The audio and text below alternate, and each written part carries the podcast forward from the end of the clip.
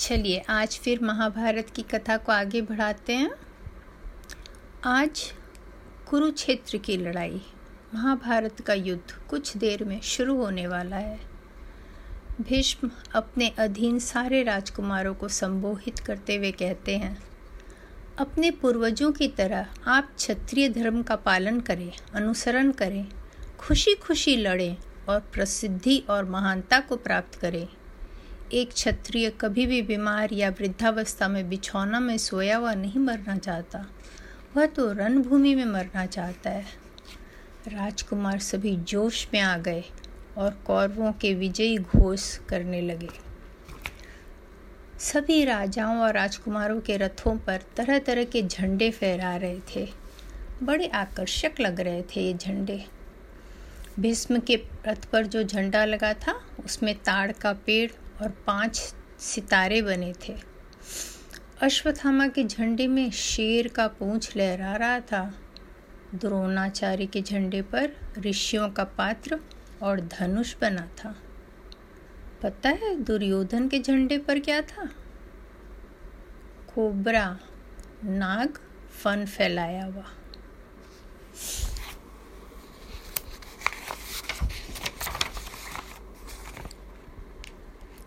दोनों पक्षों में देवताओं की पूजा हुई।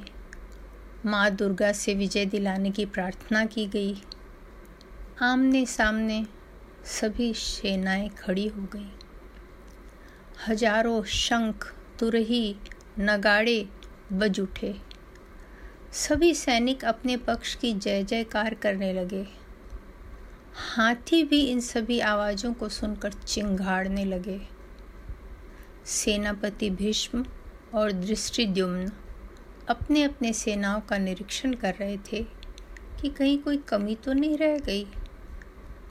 तब अर्जुन कृष्ण से बोले, दोनों सेनापति सेनाओं का निरीक्षण कर रहे हैं। आप मेरे रथ को दोनों के बीच ले चलो। श्री कृष्ण ने ऐसा ही किया।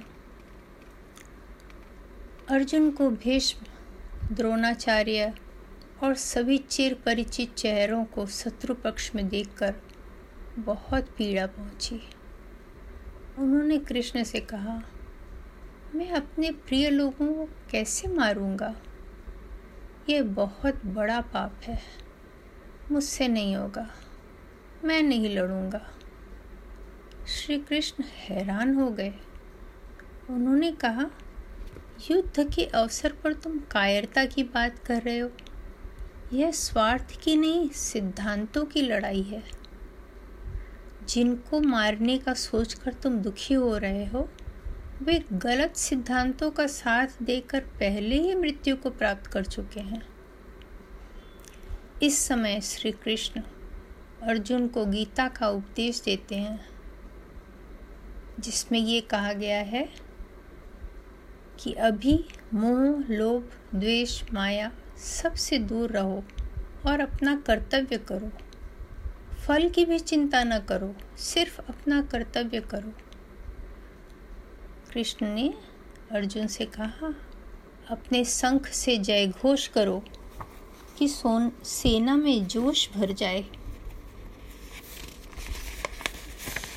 अभी कृष्ण, तभी कृष्ण और अर्जुन देखते हैं कि युधिष्ठिर अपने अस्त्र और कवच सब नीचे रखकर हाथ जोड़े कौरवों की सेना की ओर जा रहे हैं। अर्जुन के समझ नहीं आया, ये क्या हो रहा है? युधिष्ठिर बना, बिना लड़े ही आत्मसमर्पण करने जा रहे हैं। उन्होंने ऐसा तो बताया भी नहीं।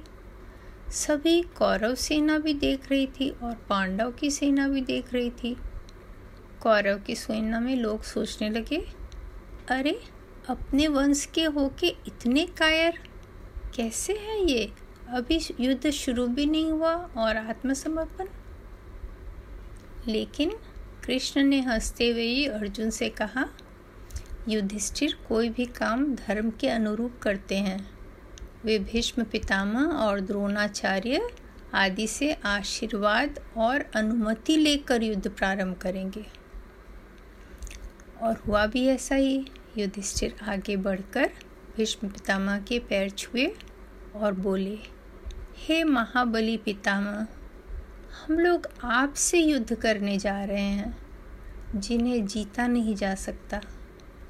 आप हमें युद्ध शुरू करने की अनुमति और आशीर्वाद दीजिए। भीष्म ने कहा, मैं बहुत खुश हूँ कि तुम आशीर्वाद लेने आए हो, वरना मैं तुम्हें अभिशाप देता। मैं वचनबद्ध हूँ, इसीलिए कौरवों की तरफ़ से लड़ूँगा, पर तुम्हारी हार न होगी। जाओ, लड़ो और विजयी हो। भीष्म पितामह का आशीर्वाद लेकर युधिष्ठिर द्रोणाचार्य के पास पहुँचे और उनसे भी आशीर्वाद मांगा। द्रोणाचार्य ने कहा, मैं मैंने इस राज्य का नमक खाया है, अतः मैं कौरवों की तरफ़ से लड़ूँगा। और युद्ध की भूमि में तुम्हारे लिए शत्रु रहूँगा। पर शाम को ईश्वर से तुम्हारे विजय की प्रार्थना करूँगा। इस तरह युधिष्ठिर ने कृपाचार्य और राजा शल्य से भी आशीर्वाद लिया। अब लड़ाई शुरू हो गई। सात्यकी और कृतवर्मा, अभिमन्यु और बृहदवाला, दुर्योधन और भीम, शल्य और युधिष्ठिर दृष्टदुम्न और द्रोण आपस में एक दूसरे से टक्कर कर रहे थे। बाकी हज़ारों सैनिक झुंड में या अकेले एक दूसरे से लड़ रहे थे। युद्ध भूमि लाल रंग में रंगती जा रही थी।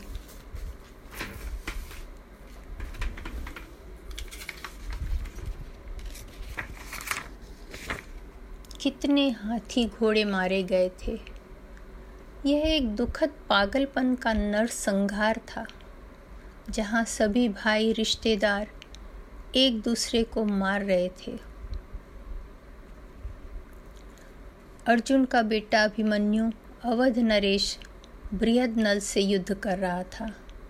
जैसे ही दोनों के रथ आमने सामने आए बृहद नल ने ऐसे तीरों की वर्षा की कि अभिमन्यु का झंडा कट गया और सारथी मारा गया।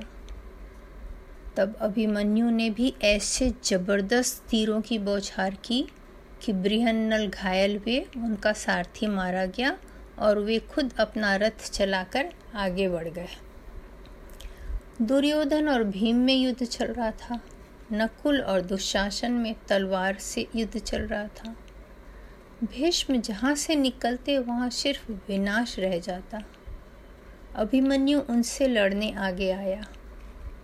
कृतवर्मा को भी अभिमन्यु का तीर लगा। शल्य राजा को पाँच तीर लगे और भीष्म को नौ तीर।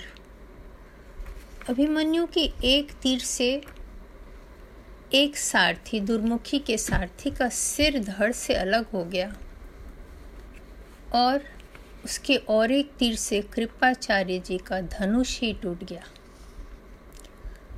बहुत सारे कौरव धनुर्धर एक साथ मिलकर अभिमन्यु पर आक्रमण करने लगे। यह देख भीम, राजा विराट, उनका बेटा उत्तर, मामा दृष्ट दुम्न सभी आगे आए। राजकुमार उत्तर ने राजा शल्य के घोड़ों को अपने हाथी से कुचल डाला। तब शल्य ने भाला फेंका, जिससे उत्तर की मृत्यु तुरंत हो गई। पर उसका हाथी शल्य को कुचलने की कोशिश में लगा रहा। तब शल्य ने उनके सुर को काट दिया, जिसमें हाथी मारा गया और शल्य कृतवर्मा के रथ पर चढ़ गए। उत्तर के बड़े भाई श्वेत ने उत्तर को शल्य के हाथों मरते देखा।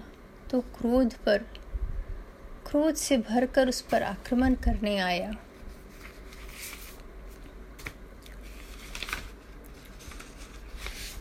श्वेत शल्य की ओर बढ़ा, लेकिन तब तक सात लोगों ने शल्य को चारों ओर से घेर लिया और श्वेत पर तीर बरसाने लगे। श्वेत अकेले ही सातों से लड़ता रहा। तब तक दुर्योधन ने और सिपाही भेज दिए। श्वेत उन्हें रौनता हुआ भीष्म तक पहुँच गया। उसने भीष्म के घोड़े और रथ को अपने गदे से तोड़ दिया। पर भीष्म तब तक नीचे कूद चुके थे, इसलिए वे बच गए और उन्होंने अपने तीर से श्वेत को मार डाला। दुशासन खुशी से शंख बचाने लगा। शाम को लड़ाई बंद हुई तो पांडवों को भारी नुकसान हुआ था। दुर्योधन बहुत खुश था। युधिष्ठिर परेशान होकर कृष्ण के पास पहुँचे।